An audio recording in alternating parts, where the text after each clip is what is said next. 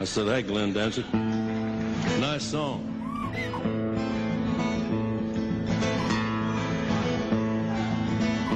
God is dead. Bad luck wind been blowing at my back. I was born to bring trouble to wherever I'm at. Got the number 13 tattooed on my neck. When the ink starts to itch, then the black will turn to red. Hello and welcome to the brand new, shiny, fancy podcast all about the the latest in Final Fantasy video games. This is uh, Lucky Thirteen. I am co-hosting this. We'll we'll figure it out. Uh, I'm Reid McCarter. You may know me uh, from Bullet Points, which is how you're listening to this. Uh, and I am with uh, Yusuf um, Lacole. is that You could, you could call me Yusuf Vanille. Yusuf Vanille uh, Yeah. Commando Stance Cole? How are you doing? Always, always, always ready in the commando stance. I'm doing great, and I'm looking forward to start, you know, starting our journey together in uh, the world of Cocoon and Pulse. I remember what they are and their lore, so I'm We're- ready to, gonna- to break it to break it down. We're gonna have so many proper nouns to deal with here. And Lots of I- capitalization. Thanks God, thank God this is a podcast. Yeah. Um, I guess I'll introduce this. I'm sure there are show notes that will introduce it somewhat as well, but um, we decided that a good thing to do would be to play Final Fantasy 13, and along the way to stop when our hearts and our minds are full, near to bursting with the uh, tremendous story, and discuss it amongst ourselves. So this first episode, um, Yusuf and I have played.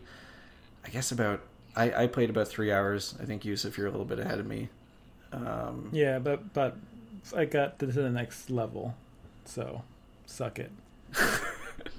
but we'll. Uh, I guess I don't know. We'll we'll find we're like sort of. I think it was like the beginning of chapter three or so in this time, and I'll I'll label it somewhere in the show notes so that we, uh, if you if you want to play along at home, you're welcome to do so. Um, but th- that's the thing. We're we're strapped in. We're uh, you know we're in our gamer chairs and we're ready to play Final Fantasy 13, and we will continue, right, Yusuf, barring uh, barring act of God, to complete this game and discuss it along the way.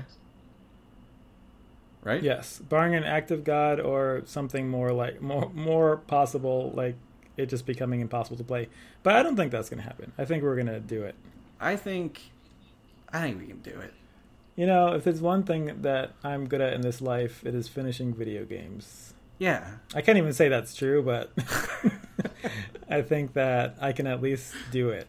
I think it's, uh, you know, it's a skill not everyone has, and I'm pretty proud of it. Hey, okay. So here's one thing that I'll say for myself, not to, you know, pat myself on the back too much for this tremendous accomplishment, but I did play the entirety of the Kingdom Hearts series and podcast about it. Oh yeah, that is pretty. That was pretty impressive. I gotta say. That I don't know why he did it. I don't know why he did it, but Uh, because we thought it'd be funny, and then just and and maybe interesting, and the, but there's a lot of those games, and I. it seems that it is a lot. Uh, by the way, if you want to listen to those, you should. They're on Patreon. It's called Blood of Friendship. I did it with Astrid Rose, former Bullet Points editor.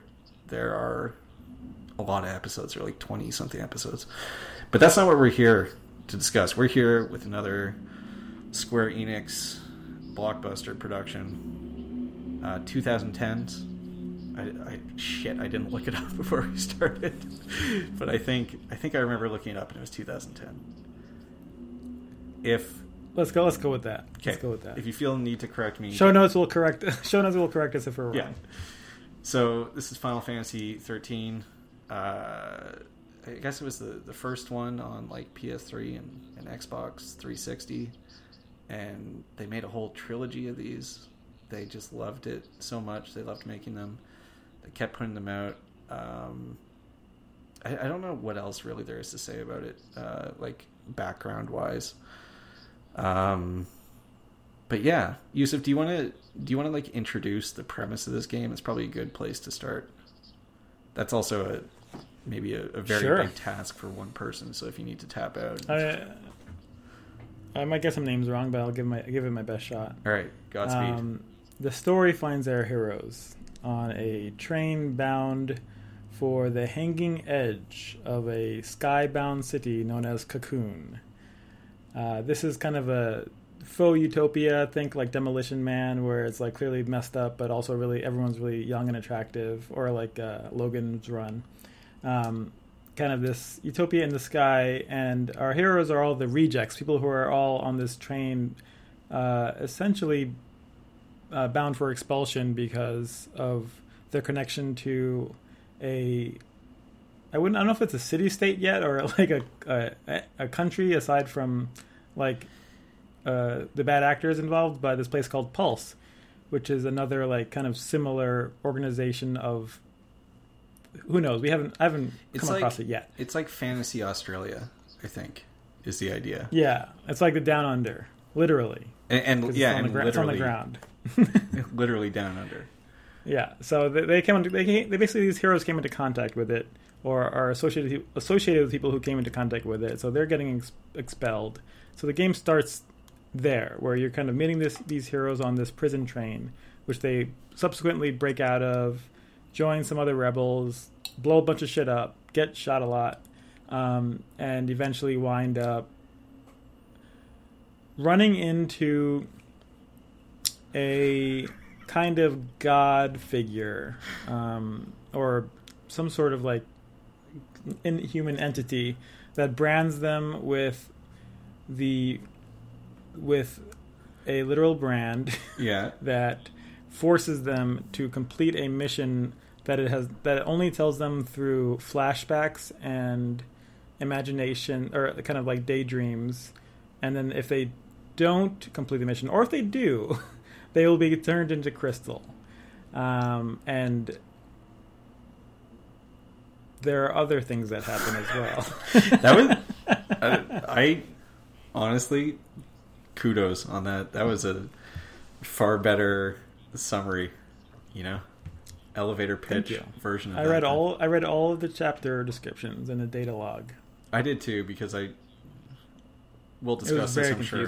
I kind of needed them Yes. to. Uh, Yeah, they were helpful. They were helpful. it was like So they kind of repeated themselves quite a bit. They got got redundant at some point, yeah. but it's kind of like reading like that's that's lore for you. annotations of like you know Ulysses or something.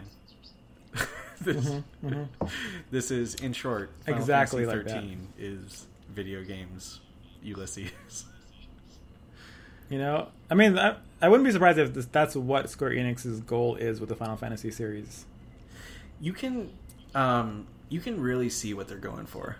You can really see the ambition in this thing, don't you think? Like Yeah. you can see them Mm-hmm. trying, and it's. I don't want to be. We we should sort of talk about like our blanket feelings about the first few hours of this game. I think might be a good place to Yeah. start, but I'm I don't like the beginning of this game. Uh, I played, I guess, just to preface it, I, I think I played the first like I played up until the point like maybe like six years ago when people say the part where this game gets good, and I was so exhausted that I I stopped, and I kind of wish I kept going just to know. Hence, Here we are. yeah, here we This are. is why you dragged me. This is why you dragged me into this because you wanted to fucking to live your ambition from the past. I just thought it would ruin your free time too. Thank you. Rope you into it. Um, but uh, what I was gonna say is like you can you can really see in this thing the like the the framework for a good idea. Um, that is just, and I think this is like the modern Square Enix problem. Um, at, at least the studios that make that are behind like Final Fantasy and I think Kingdom Hearts as well, but you see what they're trying to do, but they like can't seem to help themselves from just like making everything needlessly super convoluted and writing characters that are that are somewhat interesting characters with interesting relationships that are also like shoved into these poor like anime stereotype lockers that they have to they like have to fit into these things and it does them all a disservice um but anyway i, want to hear Yeah. like what you think of of what we've what we've gotten up to so far Okay. Um, it is a beautiful game. It is really impressive. I wasn't actually expect, um, um, um, expecting it to be so nice looking. I guess because it's from a while ago. Xbox, Xbox 360, you know, PS3, they had some good graphics. They made Last Last of Us came out on PS3, so you can Yeah. make some good stuff. Um, and uh, yeah, it was uh, like even like the, even like the intro animation that plays when you load the game up. That's kind of like shows like it kind of has some of the cutscenes from la- later in the game, and you see like the sh- the the this beautiful vibrant world that I kind of you know I'm looking forward to seeing more of eventually. But it's like it's it's stunning. It's really nicely done. Um, and it does get better and better. But you're right. The first, like the very first, like hour of the game is a oppressive slog.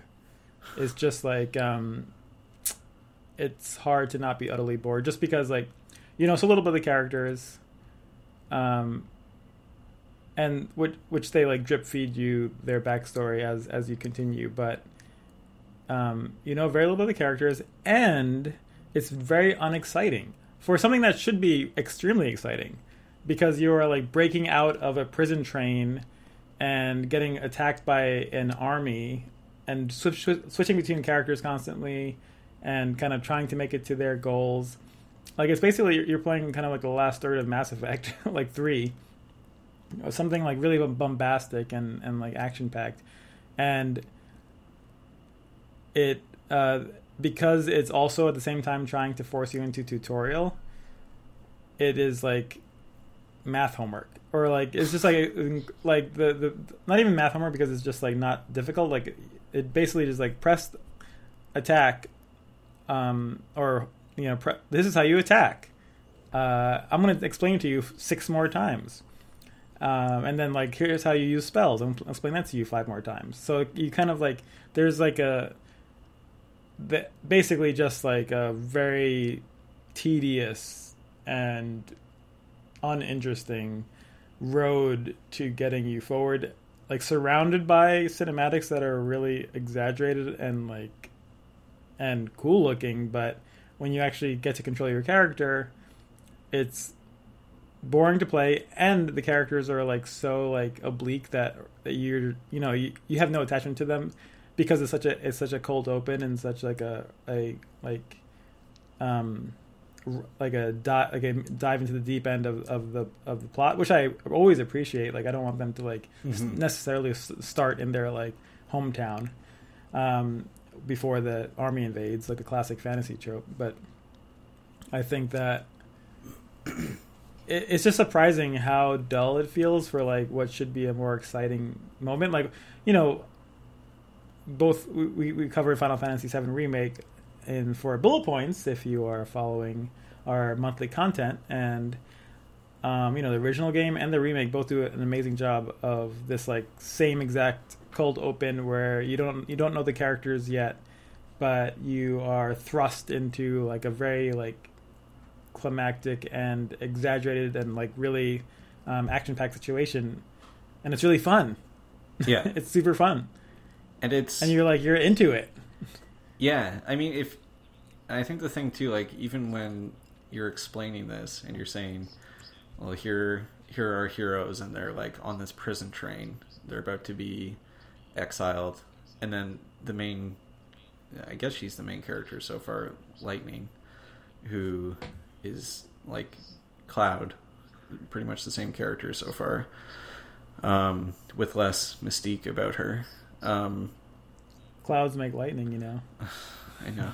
We should probably also talk. I think this game is very was very much trying to replicate sort of the feel of of Seven at the the beginning of it, but I think like you you describe this thing and you're like, oh, you know, there's this this prison train, and there's like this citywide like uprising going on, and you know your main character is like snuck aboard this prison train to you know uh, carry out some goal of her own, and all this stuff is happening, and like you know people are dying and there's all these explosions going on and you're fighting your way towards some crazy giant structure um, but it it sounds exciting i think when you describe it but Yeah. it's it's like hard to communicate just how like just how kind of boring it is like and part of it is the pacing too like you talk about it and i the battles are you're just hitting this auto battle for most of this at this point. You can mess around with the other options, but it's not much more exciting.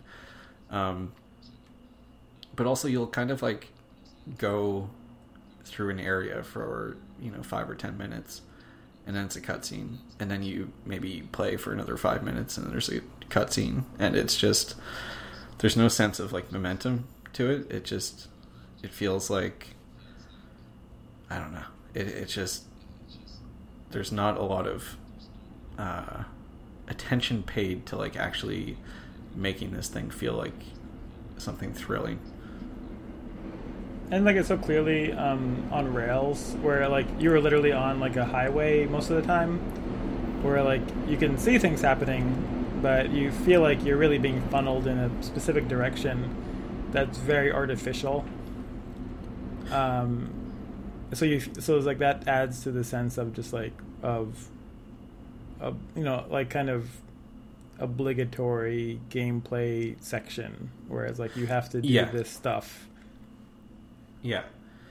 And I know a lot of people have said they're like, I guess the common complaint with this game is they're like, oh, it's just a series of hallways or whatever.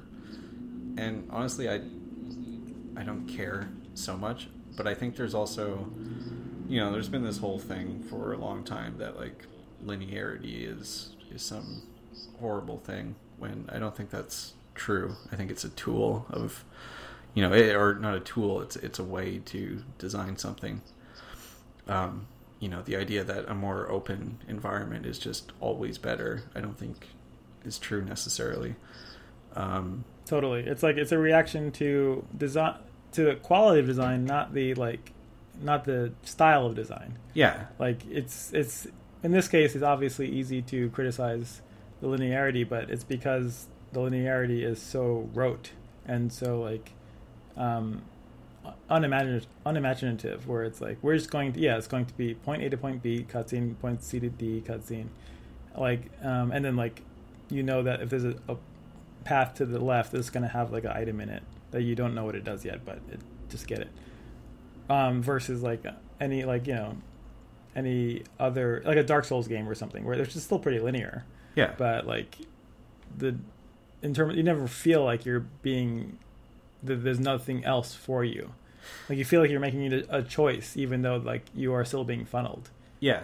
Or also too, I mean, I was gonna say, you know, again, like the Final Fantasy VII remake, and and even the original, is like a linear introduction, and I think that's to the benefit of of you know giving you a pretty simple objective, saying we don't want you uh, sort of spending time poking into all the corners and everything and getting distracted. We want you to keep moving uh, forward. Like you know, it's the Call of Duty thing too. I don't think those games would work if they were some crazy open world thing. Like the idea is you want uh, you want the player moving forward. You don't want them staying in place because that way, you know, you're you're pushing them towards something. You have, I think, you know, the, the creators of the game have like a tighter hand on the the reins. They can control how things are going.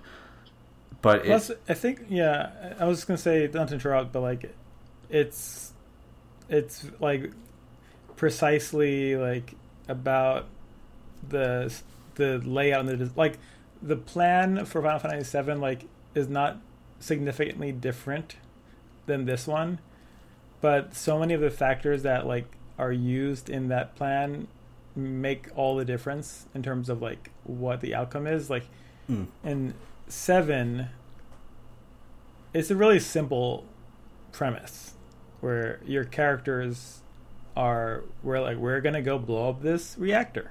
we that's that's our job. We're that we're gonna go do it, and you are a mercenary to help them do it. You understand it immediately, like from the very first line of the game. Um, and then with thirteen, you know that you're breaking out of a prison train. It happens so quickly that it's really hard to like understand what's happening. Yeah.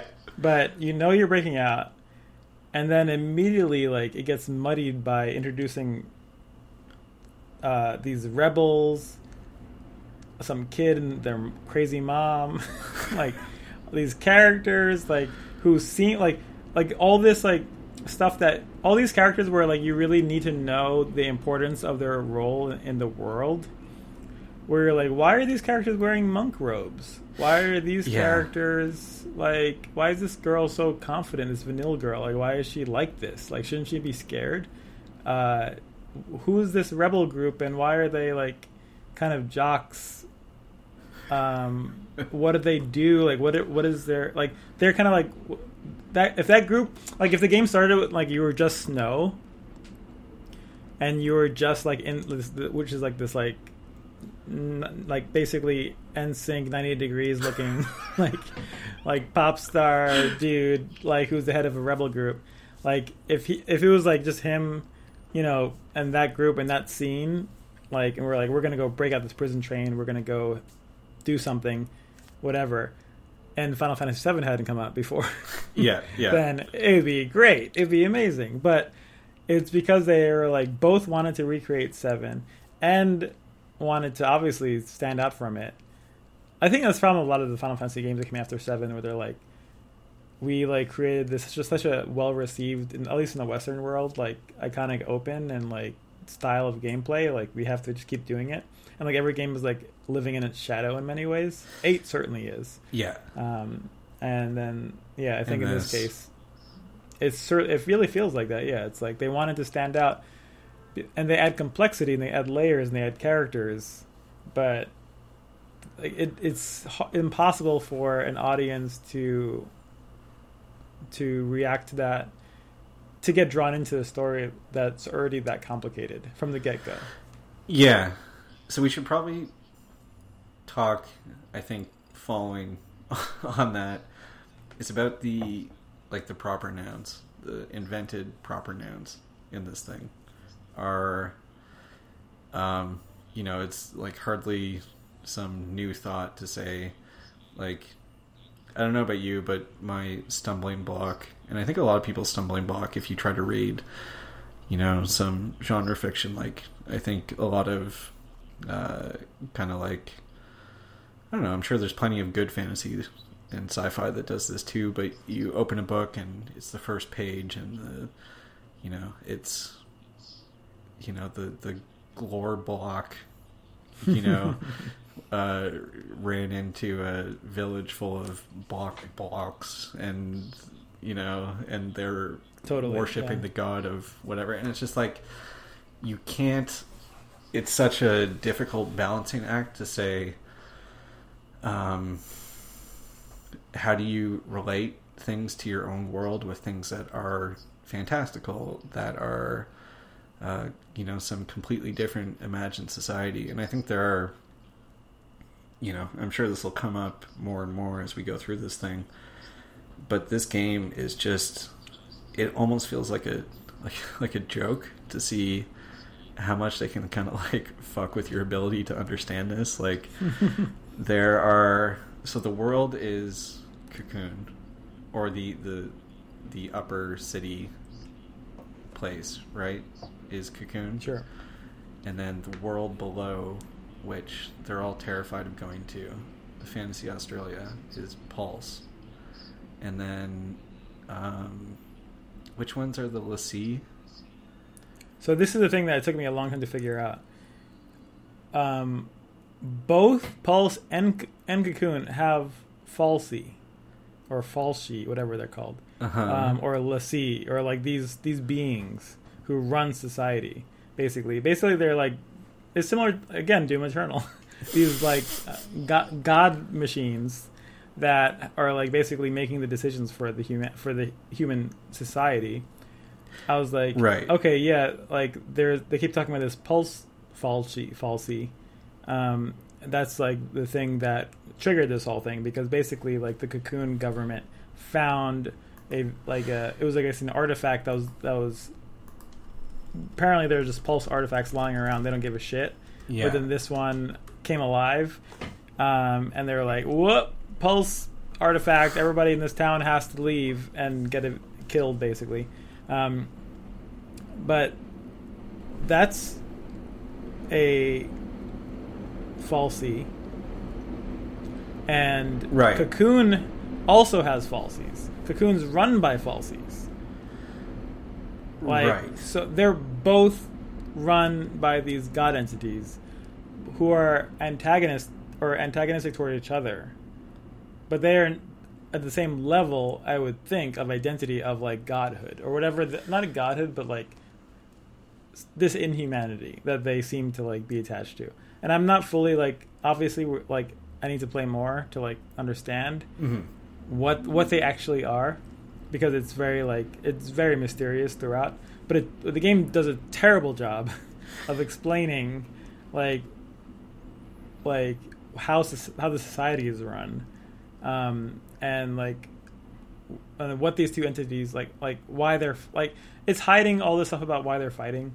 The, the issue is like again like and this is actually something that's always an issue with like shitty screenwriting where like basically um, people think that if you're mysterious about something then it's gonna like make the audience like really excited and like want to get learn more and wants to turn that page. Mhm. but it's not necessarily about like hiding the plot. It's about um, hiding skillfully aspects of the plot that are that when when put together will make a more sat- will make a very satisfying like you know conclusion or whatever but you still need like the initial attachment the like the, the thing that will give you um that will like connect you to the plot that will like that will excite Right. your interest and so like they kind of hide all of that in terms of like just like how the what the society is um, and we get like broad strokes about it but just like they hide that and at the same time load the lore with it you know so that you you like you're getting all these proper nouns and you're getting this idea that there's like okay we are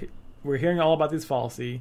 We're hearing about the idea of l'Cie, which is basically humans that come into contact with the fal'Cie and become like its slaves essentially and either like have to um, c- carry through its plots or become like zombies or if you know once they carry through the plot they become crystals.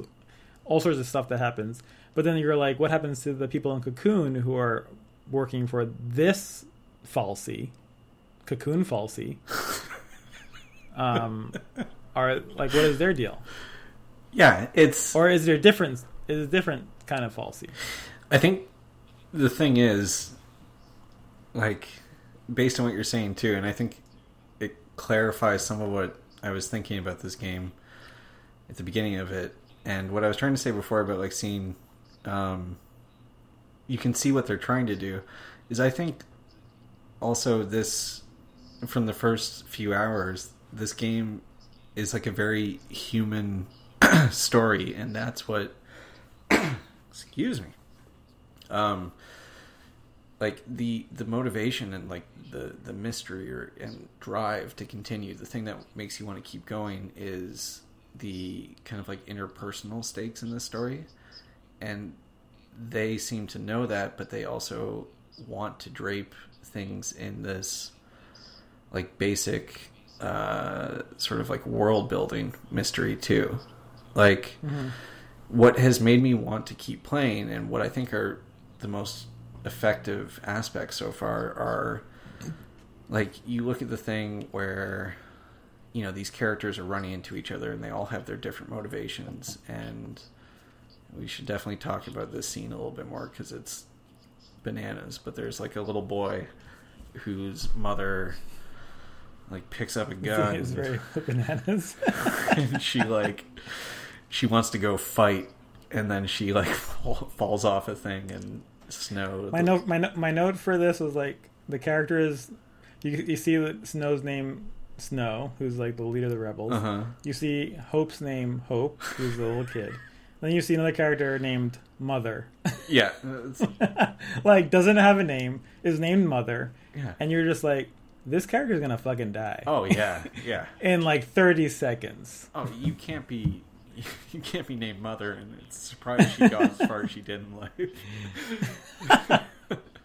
um, but she dies, you know, and then the kid blames Snow, the, the uh, rebel group leader, and then there's you know these different things. He has a fiance who's the sister of the other uh, main character, and all these different things are kind of like these interpersonal things, and I think that's what they were going for with having you switch between these perspectives constantly.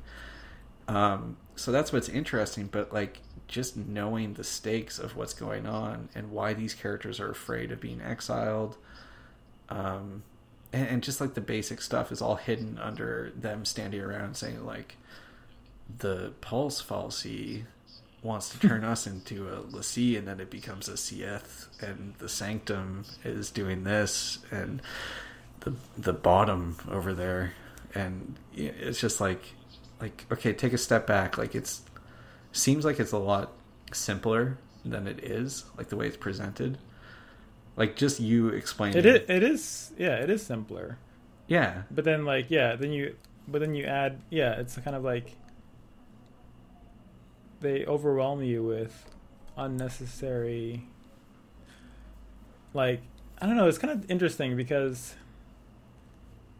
yeah, like it, they have like a there's like almost like a like a reliance on the on the world building that they feel like they're like they almost feel like they, they can't like break away from it like they are reliant on it to tell to to like be the platform for their story when it should just be by the humans and like you and you Yeah. shouldn't worry too much about like about the I mean obviously the stakes are set based on the societies that they are they live in and this is also why in a lot of like older fantasy games older final fantasies like and other rpgs like you start in the village you know you start like you know if this is a traditional rpg rpg you'd start in cocoon and you would walk around and like see what cocoon was like and you would understand what cocoon stood for and like who the, your neighbors were. And then some inciting incident would come and break you out of it but you would still like like you would understand where you where you like belong like who the, where these characters belong and why it's so like important that they are breaking out from where they belong? You know why like Yeah. why it's so important that they are like that they are where they are? Like it doesn't have any impact when you start there and you don't ever go back. Like you don't ever go back like to this any kind of normalcy. Like it's already starts in the most marginal literally the margins of this world. It's called the hanging edge.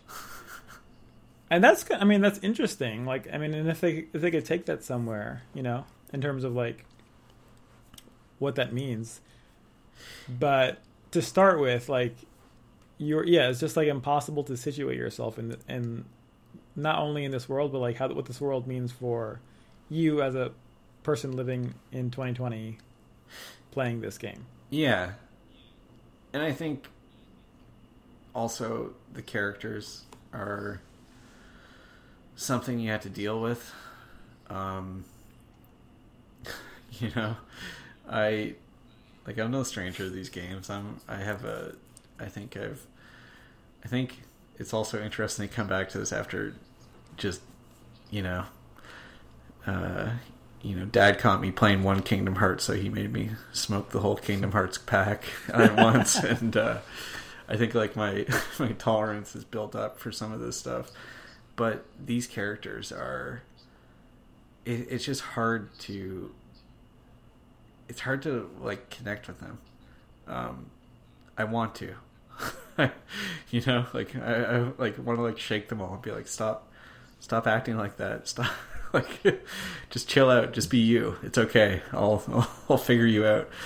But um they're yeah it's kind of like it's almost like they're all, like like they aren't written they're actually like ai with subroutines to react to each other. That's like especially like hope where he's like yeah. he's like oh i want to tell i want to tell snow that i'm mad at him for letting my mom die and then like it doesn't happen and then like 10 minutes later oh i want to tell snow that Yeah. i'm mad at him for letting my mom die and you're like okay, we get it. Like, move on. Like, and Lightning's like, and no emotions. I'm hi- clearly, clearly hiding something about like my identity.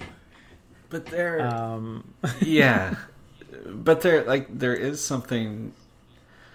Even a few hours in, there is something interesting. I think to each of them, but it's yes, it's just pre- because it's repeated. It's, it's repeated so like so much. Like they're so like it's it takes this. It's like a tutorial of a narrative. yeah, where you're Yeah. just like you're like all the beats like any like like I feel I don't know if it's like they have no respect for the player as much as like they just like wanted to have a big a very long tutorial of the mechanics of the game and then they then that meant that they had to also have a really long narrative tutorial just because you couldn't like blow open the plot as much Mm. if you were still learning how to block or whatever like so they had to like flatten the the arc of these characters to the point where yeah you're you really are tutorialized in and and their motivations. Where you're like it's so obvious like what their motivations are from the from the moment you meet them. Um, and then they keep kind of repeating it.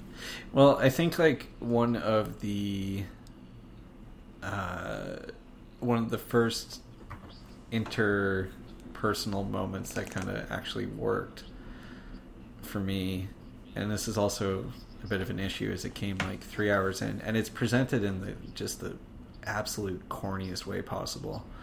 Uh, is that guy Snow, and he always refers to her as his bride to be.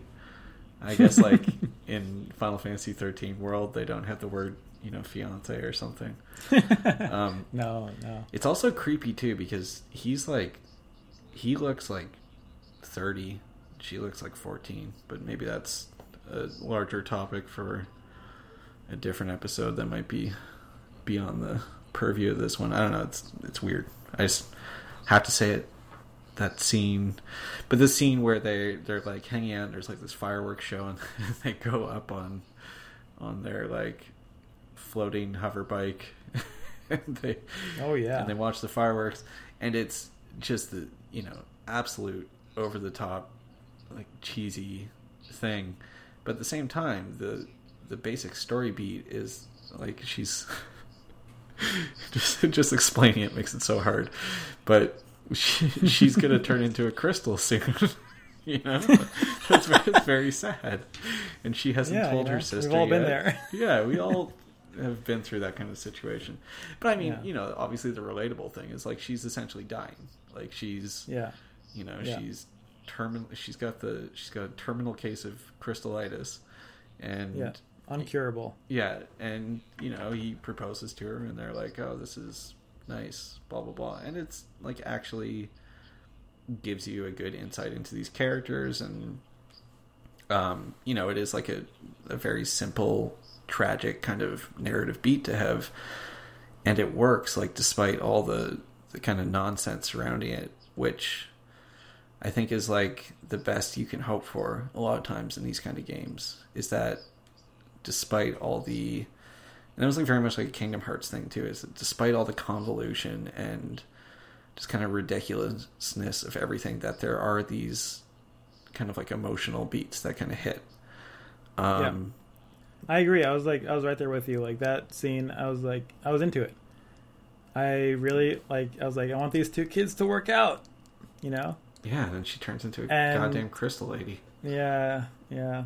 But no, I, th- I think that's really interesting. It's like they know how to tell a good story, but they also are beholden to the framework of RPG that requires that story to be pounded out like you know like dough to be stretched out Yeah. like to, to cover this like huge mass of a game and i mean it's a com- it's a complaint that obviously applies to many other games um, and this issue of games where writers want to tell a story and the, and the game designers want to ensure that the player is going to be playing it for 30 hours.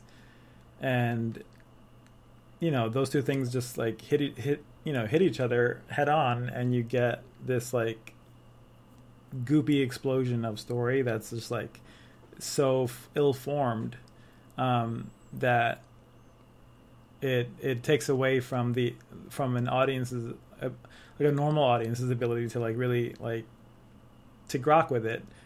Obviously, as gamers, we kind of have a lot, lot more of like a, I think a lot more acceptance for this kind of stuff because we know what what we're getting. Mm-hmm.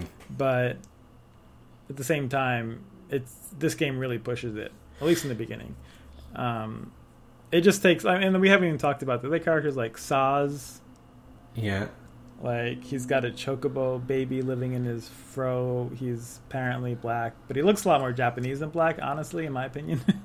Yeah. like he's just got this like he's just like a weird character. And I remember him. I remember like I do remember him from like when the game first came out because I was I was always like, what the fuck's up with this guy?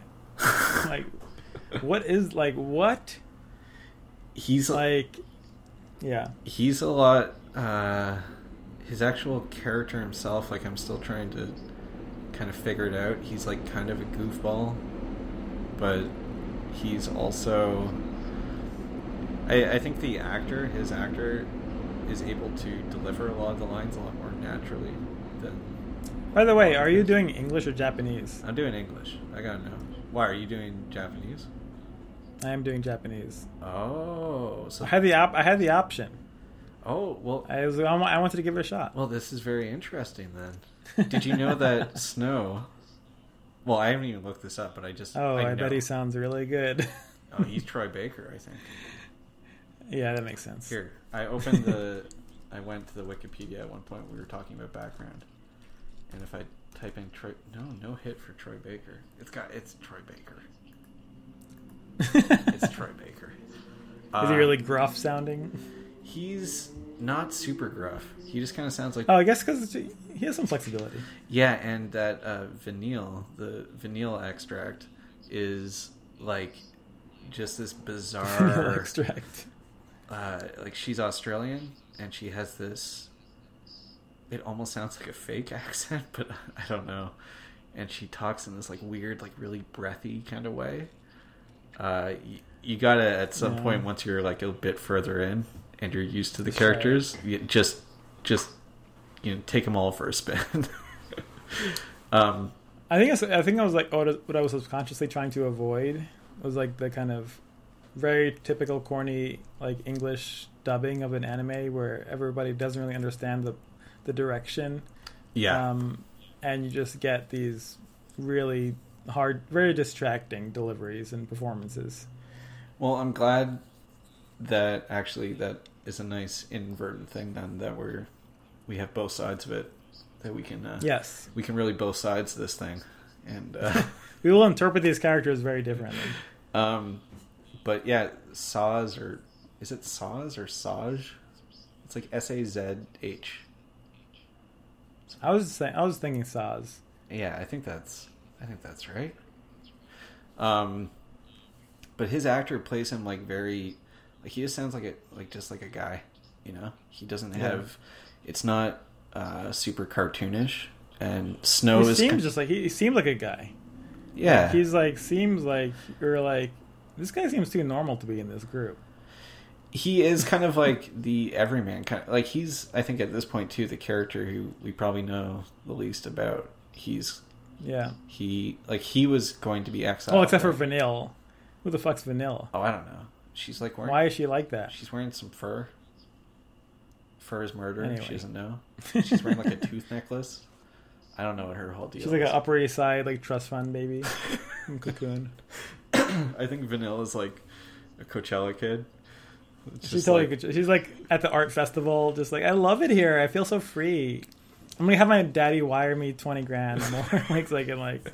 that's why she's so unrelentless like so relentlessly positive is because she Yeah, she even faced with life or death situations of you know like crystallitis and everything she she thinks that she'll get out of it somehow she has that vibe. yeah um but yeah a lot of stuff with them it's like a little bit too early to say they're they're all kind of grading in their own ways except for no S- Sazh is grading too Yeah, Lightning- I mean he's like a little silly.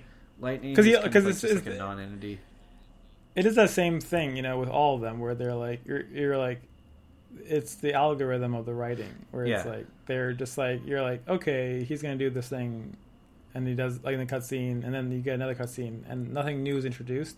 He just like do, they, they all like they see a new um, piece of scenery, and then they react in their predetermined way to that scenery. And then Yeah. you know, like, they then they move on and do it again, like later, and that it takes a very long time for that to break down. Yeah, which I'm hoping stops being as much the case as things go on. I have extremely hazy memories of of the rest of it that I played, which is maybe not the most promising indication for the plot. But at the same time, I think when I was playing it, I was just like, I'm not going to write about this thing. I'm just zoning out, and I think I stopped caring a few hours in. Um, but that's kind of like my hope for this altogether at this point is that these things that are just so kind of like blunt and sort of repellent honestly calm down a bit as things go on like what do you, what do you think Or about the- we or edge our edges like shaved off by just having to kind of grin and bear it for a certain amount of time. Yeah, I I mean I will say like aside from just how sort of tedious the act of actually like moving through the opening stuff is, I'm still very curious to see where it goes. Um, like I I do want to see kind of they there are elements of you know kind of where I left off. I know you're a little bit further, but this thing of them being like branded and they're you know essentially outcasts in this society now and what are they going to do about this thing is like a decent enough setup for this kind of game to have them like have this kind of like uh, ticking clock before they turn into crystals or something like you know I'm I'm with it I'll I'll see what happens um I was gonna say too Yeah. Oh, go ahead.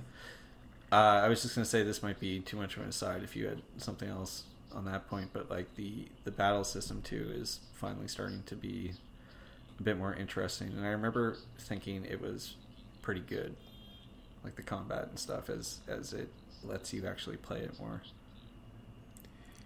Yeah, um I yeah, I think like, you know, after you get through this like tutorial bit in the beginning, um basically once they did, once they introdu- uh introduce um paradigms, is it Yeah. called? Yeah. Where you kind of like basically your characters can switch um their roles mid battle. and they're it's it's actually similar to like how Dragon Age did it though I, I didn't like play that much of it because it was kind of like hard. It was really awkward to do, and this the, this is a much better job of like actually setting it up, and and intro- and like kind of tutorializing you and how it works, and also like giving you challenges that are like at first pretty easy to do. Like you can mess it up and still get through it. Um, and that was that part. That's the part where the tutorial actually works really well. Um, when they when they're first kind of like getting you on board with paradigm because it's I I th- thought that the, the battle once you leave like the first tutorial area, it's like a satisfying amount of challenge. Like I I, I died a few times. Like I, I was like like when I wasn't when I wasn't understanding something, I would die and I'd come back and I would be like, okay, I'm gonna try something else, and then it would actually work. It was nice like gameplay click of of being able to like understand systems after a few tries versus like immediately or too after too many. Like I think it was well balanced in that way. And yeah, basically the paradigm like unlike an, a like some of the, the previous Final Fantasies where you're kind of expected to attack every enemy or like you know use spells on your own, um, you, which you can still do, but this one automates some of the actual like a lot of the actual like ra- like um uh piecemeal elements of of the of battling in an RPG where you are selecting taking you're getting a character the character's time is up to or has come up to attack and you then have the character target an enemy and attack. In this one that can happen fairly automatically. You basically um, tell that character that to attack when they're ready. And and on top of that like what you're actually paying attention to is um, the a few things like the enemy like basically there's a stagger system which is similar to like what they did with Final Fantasy VII remake, hmm where enemies can get staggered, and once they're staggered, they take a lot more damage and they also won't attack as much. So you're trying to get you're trying to figure out what it will take to get the enemy staggered the quickest because that will like let that will lead the battle the battle to end, end sooner. And you're also keeping an eye on your character's health and like whether they're actually whether your team is dying. And if they are, you can switch to a more defensive paradigm or more like healing oriented paradigm, and then they actually heal each other. Um, there are always characters in the party that can that have heal. Um, you also have potions, but like the potions like used in the beginning. But after once I got into the paradigms, I barely use potions because Mhm. it's all it, it becomes much more about just like going to the healing paradigm, healing yourself up, and then switching back to the attacking paradigm. So I, it was like like I just felt like it was a really smooth on ramp into understanding the battle system, and um, just like kind of, I think it was an example of the of tutor- tutorial system done well, where like you're not hit over the head with things. Like I think they kind of introduced like an element, a fight, basically. Like it, at that point, they're just like you're, you're still like kind of like going through repeated encounters where where, where the level doesn't change, um, but because you're still under you're still like because the paradigm the paradigm system is pretty complicated. Like so, you're still like you, you have a lot of time to and space to explore and understand what that system means with with fairly high bumpers so that you're not getting hit you know you're not getting squashed every time you, you run into a, a difficult enemy yeah. so i think it's like actually it's impressively well balanced in terms of like ex, like getting you onto this this mechanical like like a kind of railroad track that that leads you to understanding the systems. So like that part of it is like so far like just from the chapter where you're at um and basically after you meet the fal'Cie and and get your fate and get um knocked down into this crystal lake bed um and to where i'm at which is the next chapter where you kind of are in this like basically a a um uh scrapyard. Um there are a few things that get introduced and like just things that just like encounters that are varying levels of difficulty but it's still it all it, it's all just so much more entertaining to play and engage with than the original tutorial section. Yeah, they that stuff at the beginning is maybe a bit too long of just kind of hitting that like auto battle thing over and over, or selecting, you know, one of like three different commands from the menu. But I think I I agree with you that it's also a thing too where I think if they were shoving all this uh, stuff about like the fiction of the world and everything, and then they're like, here's a menu that's like really complicated. It probably would have been way too overwhelming, the amount of information that was coming at you. So I think they kind of break that. They they start opening things up a bit more at a good spot. Although, yeah, the intro is still kind of boring. Still a little bit too Yeah. much, just kind of like hitting attack over and over. But I think it- I think it really com- it comes down to that like gameplay restriction where it's like you need we do need this time yeah, to to understand like the mechanics not this much time but we need a lot of time um, and we all but we also need some kind of story to to pi- to kind of go along with that and the story gets like ar- artificially elongated and expanded um, and diluted just because like that you need to have that space uh, to understand the battle system Yeah. It gives me a lot of like the the kind of thing you would never write in like actual criticism or something of I, I like I see the way that the first couple hour a few hours of this game are laid out and I just want to like have it printed off or put in Mhm. like a G doc and and just be like try moving this here try condensing this and like just like really get like you know editorial on it and and I think there's Yeah. a way to that there's so many good ideas for how this this whole introductory part is structured. Um, but it's like, it's just it's sort of it's just kind of messy, you know. But Yeah, I think there's like no editing. on like like every level too, like you know Yeah. the narrative and and the design of everything, the game design, and but at the same time, you know, here we are. That's true. Well, well, where did you where did you leave off when you last played? I left off. Uh, they they had their cool new tattoos, their matching tattoos, so they're gonna be best friends for life. They're a sorority now. Um, I like vanilla vanillas where it's like, oh, it's up my leg. I'm of Yeah, a questionable like- age. Who knows how old I am? like I was thinking that too. Like Jesus Christ, calm down. Like it's just there's like the guys are. I think like Sazh is like poking out of his like neckline on his chest, and uh, Snow it's like on his like forearm or something, and then like hers and the other the boy Hope, that's his name Hope. What a name Mhm. is like on his hand or something, and then she's like, "Oh, here's mine."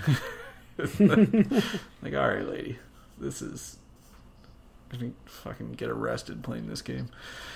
Um, and yeah, so I left off there. They were like, "Oh no, what are we gonna do?" Uh, the boy child is like slamming his fist on the ground. He's just overwhelmed with like thirteen year old ennui and you know, and they're set out into the lake to figure out what to do. So yeah. that's kind of where I left off. Yeah, have like Well, they get- they figure out what they figure out what to do. Don't worry. Actually, they don't. I mean, they they do things. we'll have to uh, we'll have to figure out the way to, and maybe we'll we'll have this figured out for the show notes of kind of how much further we'll get for the next time, just in the interest of people who, who might want to uh, play along to to uh, match up if, if they're listening to this and want to keep pace. Um, I'm still like still trying to figure out kind of like the structure of this game too, like how long a chapter is, how much is like enough to uh, warrant like talking about in an episode and not being too nitpicky and boring and blah blah blah. But yeah, we'll figure that Yeah, I, yeah, it's interesting because I feel like yeah, I feel like chapters are might be good chunks to discuss the game on um, because they are about they're basically one to two hours of play. Yeah, Um, but also like it, it will depend on like what happens in the chapter, like how excite, like how much goes down thematically. yeah, yeah. We gotta see. We gotta see. Yeah. I like three chapters in like three hours. That that can't hold over Yeah. this whole game. This game's got to. It be, might. There's a lot of chapters. That's true. That's true. Anyway, we'll we'll figure that out. Don't worry. That's true. Hey, get off my back. We'll figure it Yeah. out. Okay. um, All right. Yussef, is there anything else you wanted to say about the this this selection? This this uh, little flight of Final Fantasy thirteen that we just sampled. um, I don't think so. I think we could, we could cover more of it later, especially plot and narrative wise. Just like I want things to resolve a little bit. Um, you know, uh, in the later chapter, you, you learn more about like Lightning's like military history. Not that much, just like the fact that she's a soldier and like her how it informs her ideology, Hmm. um, and her approach to life. But yeah, I mean, I think like they are like they're really drip feeding the character like how what the character is like want and like you know what what the, why they're there. So and I, I still haven't learned you know we still are waiting to learn about like Vanille and even Saws and you know some of these characters on the side who are very present in the game but are very much like you know you're they're they're along for the ride. There's really like a category of character where it's like st- story driver like snow and, and lightning. They're like they're making decisions and they're they're barging on ahead or they're staying behind and then these characters are like i guess i'll stay with you Yeah, i guess i'll go with you They there's just- like kind of the tag-alongs They just kind of like ask questions, obvious questions, so you can Yeah, put in a little bit more plot. Yeah, I'm- exactly. I'm, looking forward to seeing more of that stuff. Uh, it's like the, I think usually like a Final Fantasy thing too. A lot of like the character stuff you hope turns out to have a bit more dimension to these characters once you get past the kind of like um, kind of mold that they came out of that they have to show Mhm. off for a while, like the sort of stereotypical things about each of them, and then you know some of these games, I think the characters are they they get past that kind of thing, and it can be really interesting, and the stories too can be can sometimes have the same kind of thing of once you get past the uh, or once you get familiar with with what's going on. I don't know. I'm I'm I'm curious to see how this shapes up. Um, Yeah, yeah, me too. yeah. So, what should we say then? We should say this this first one. This first one's free. First one's free for your Final Fantasy podcast. But then from this point on, Patreon only, baby. You gotta cough up that oh five bucks. shit! You gotta pay to play. You gotta pay if you want to sample that Lucky Thirteen. That's right. So, uh, but there's you know there's a there's some there's some stuff building up on that old Patreon. Um, you know the the not so secret secret is that the Patreon is essentially a way to help keep the whole enterprise afloat, to keep the flagship Bullet Points Monthly. Uh, I don't know some metaphor about crossing the sea or something. Um, but keep our keep our cocoon afloat. Oh yeah, yeah. but you know, the idea is to to do this kind of stuff, like the just like the main site stuff takes a takes a lot of time, or or a lot of like you know coordination and so forth. But uh, the idea is put these things in. Uh, hopefully, if you like the kind of stuff we're up to, then these kind of podcasts are interesting. There's um, if you are signing on, there's the that giant volume that tar pit of Kingdom Hearts episodes that Astrid and I did uh, about a year. Uh, we did well. We did them over the course of about a year, uh, but that's on there for five dollar plus patrons called um, called Blood of Friendship, and then a whole bunch of stupid symbols that we put next to it. Um, and then there are the podcasts that uh, I've done with Ed Smith, also former Bullet Points editor, the Industry Minute. Those are Patreon ones, and uh, and yeah, that's that's like the main attraction for stuff you get. But the main thing is uh, this will future episodes of this will be on there. So if you want to hear more about the uh, the wacky wild world of Final Fantasy 13, then then go on over there and uh, kick up five bucks or more a month and know that you are helping us beyond just making uh, a podcast you're helping us make a website and there are like three websites left now these days i think as of today uh, this will no it won't date it at all actually Yeah. i was going to say a, whole bunch of layoffs happened in media today um, Yeah, right, I can say that anytime. yeah. So, I mean, helping us is enormous, but also helping just support people trying to find ways to uh, to do things outside of the traditional models. I think is is good right now if you can do it. Um, if you don't like this podcast and you don't like bullet points enough to do it, at least uh, go and find someone else who you think deserves it and, and kick them a few bucks a month because it adds up and helps and blah blah blah. And I feel like I'm on PBS.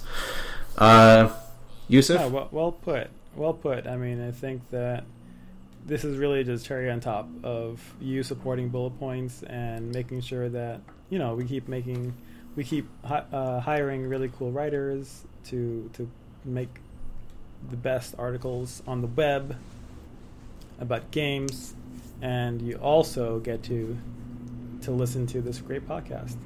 And we're, we're going to keep making some more. this great podcast We're going to play this game. and many more like it are brought Thanks to listeners like you.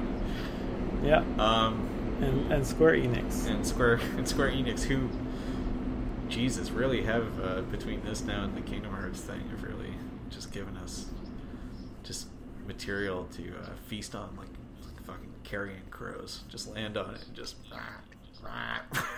They have they have left the carcass in the road.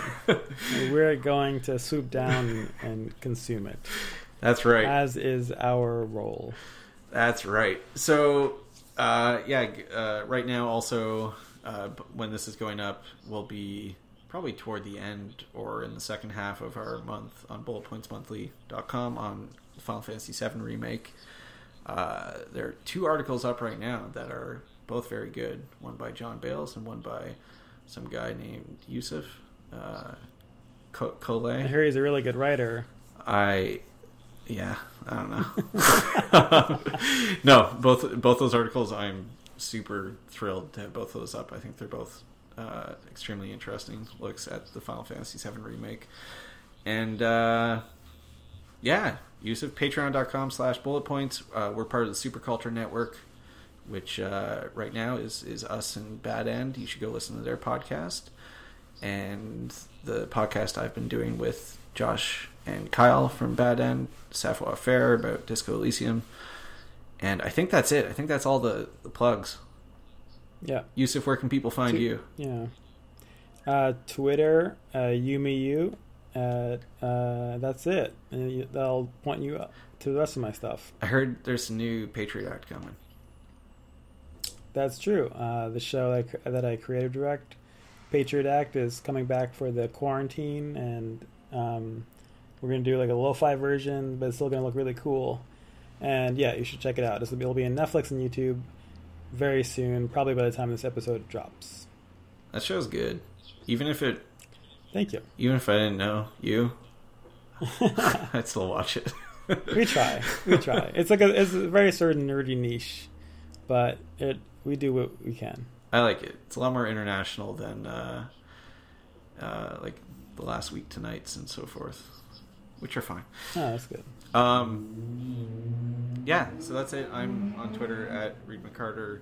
Uh, you can find stuff on there, and I, and I think that's going to do it. Yussef, until next time, let's uh, you know, let's keep our eyes on our focus of completing this podcast. My left I arm, don't want I don't want to turn into a crystal. my left arm has already become it's sparkling in the in the candlelight. I'm getting worried. I think it's because you're a Twilight vampire, actually. Oh, oh, that's what that was. Yeah, So don't. Yeah, it's o- it's okay. It's a different different property. That's right. Uh, okay, uh, we'll be back soon with episode two, um, Lucky Thirteen dash Roman numerals two. God is dead. Bad luck wind been blowing at my back. I was born to bring trouble to wherever I'm at. Got the number 13 tattooed on my neck. When the ink starts to itch, then the black will turn to red.